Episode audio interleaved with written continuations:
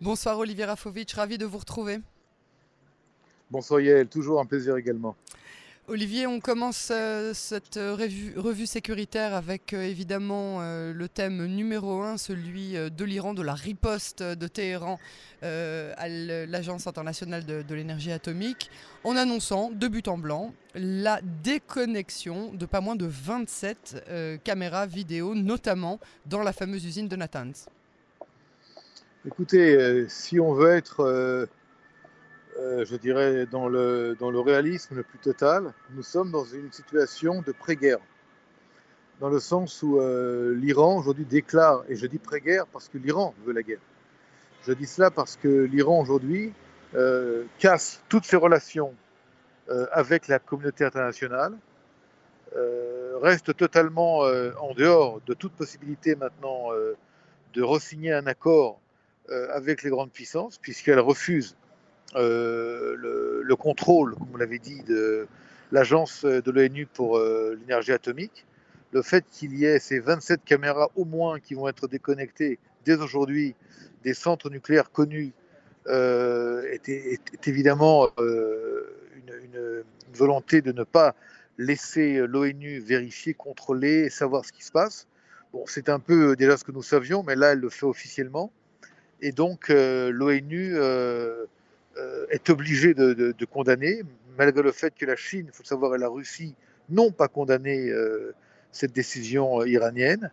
Et par rapport à, la course à l'arme atomique, à la bombe atomique, eh bien, nous sommes, selon les plus pessimistes analystes des Nations Unies dans le domaine nucléaire, à quelques semaines de la possibilité de produire, de construire cette bombe atomique qui est évidemment euh, le seuil à ne pas franchir lorsque nous parlons de l'intérêt sécuritaire de l'État d'Israël.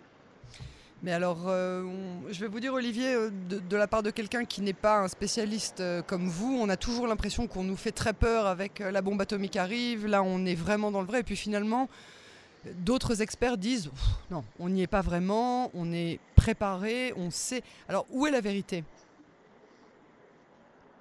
La vérité, je vais vous le dire, et c'est une très bonne question que vous me posiez parce que c'est vrai que ça fait des années qu'on parle du nucléaire iranien, ça fait des années que l'Iran dit ou, cache, en tout cas, nous savons qu'elle veut obtenir la bombe atomique.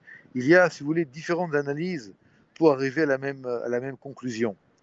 Il y a euh, d'abord la production euh, suffisante de matériaux fissiles, c'est-à-dire le matériau de base mmh pour construire une bombe atomique. Et là, l'Iran, malheureusement, en est plus que proche voire ce qu'on appelle au, seuil. Sinon, euh, elle en a suffisamment pour au moins construire, je vous dis, un engin, euh, nucléaire.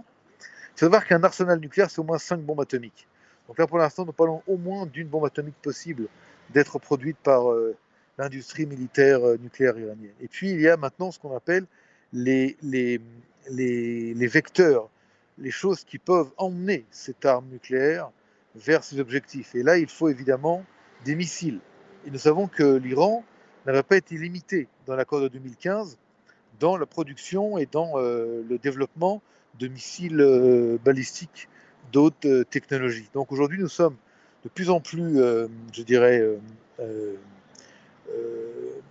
comment dire, de plus en plus conscients et, et sachant que l'Iran a à la fois l'arme atomique et également les éléments pour la transporter, voire pour la lancer.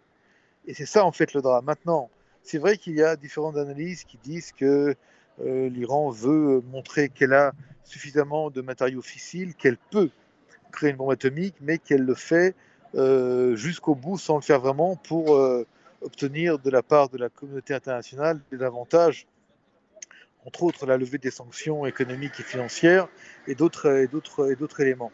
Mais pour l'État d'Israël, puisqu'nous parlons également d'Israël dans cette histoire, pour Israël, on ne peut pas se permettre ici de jouer avec les possibilités et avec le peut-être qui est autour de cette question du nucléaire. Pour nous, même le peut-être est un danger existentiel, même si, même si beaucoup d'États aujourd'hui considèrent Israël comme une puissance régionale, une puissance même euh, militaire de, de comment dire d'amplitude mondiale.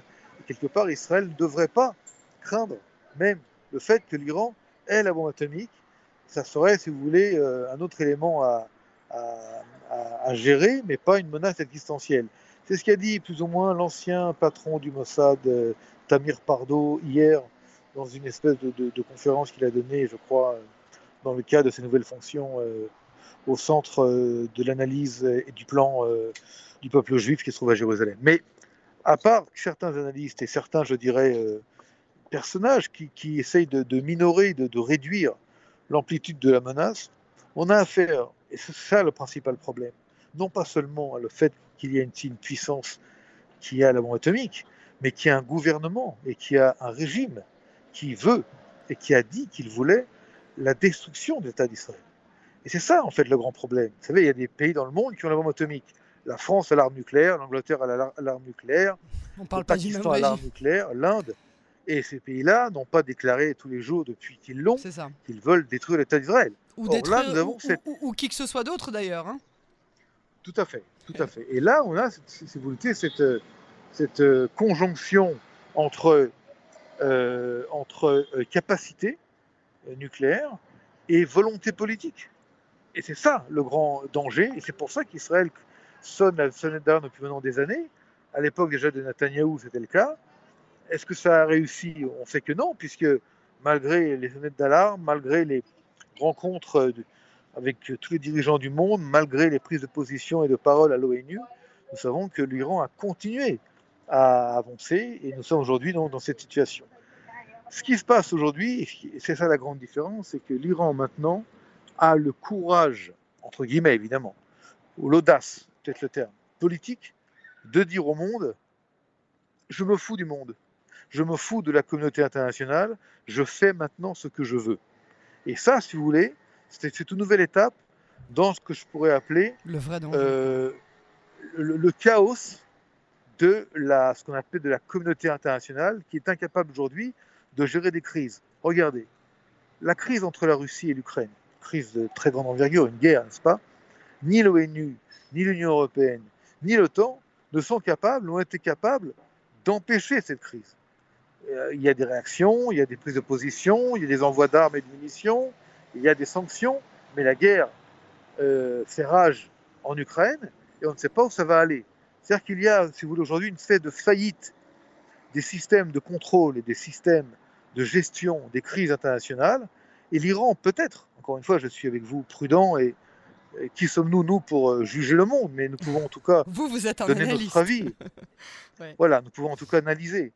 Mais il est clair que peut-être que l'Iran, la République islamique d'Iran, prend le modèle de la faillite de la communauté internationale aujourd'hui pour empêcher la Russie d'envahir l'Ukraine, en disant, bah, écoutez, en fait, les choses se font et personne n'est capable de, les empêcher.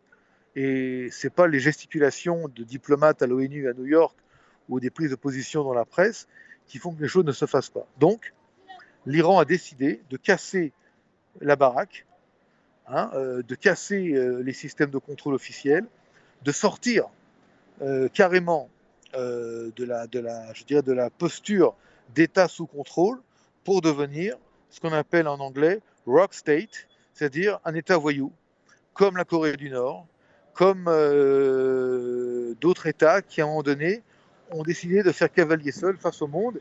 Et malheureusement, dans cette crise-là, deux pays soutiennent l'Iran, et pas des moindres, la, Chine, et la Russie. Et la Russie. C'est ça. Et là aussi, nous avons une conséquence de la crise internationale.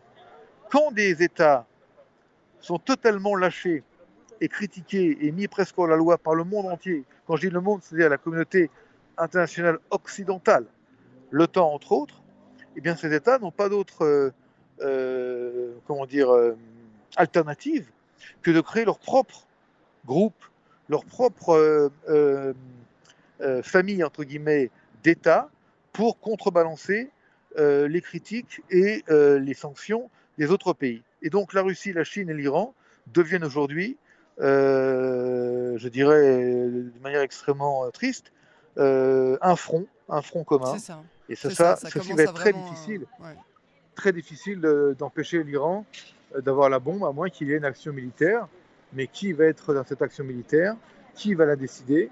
Est-ce que les Américains sauront cette histoire-là?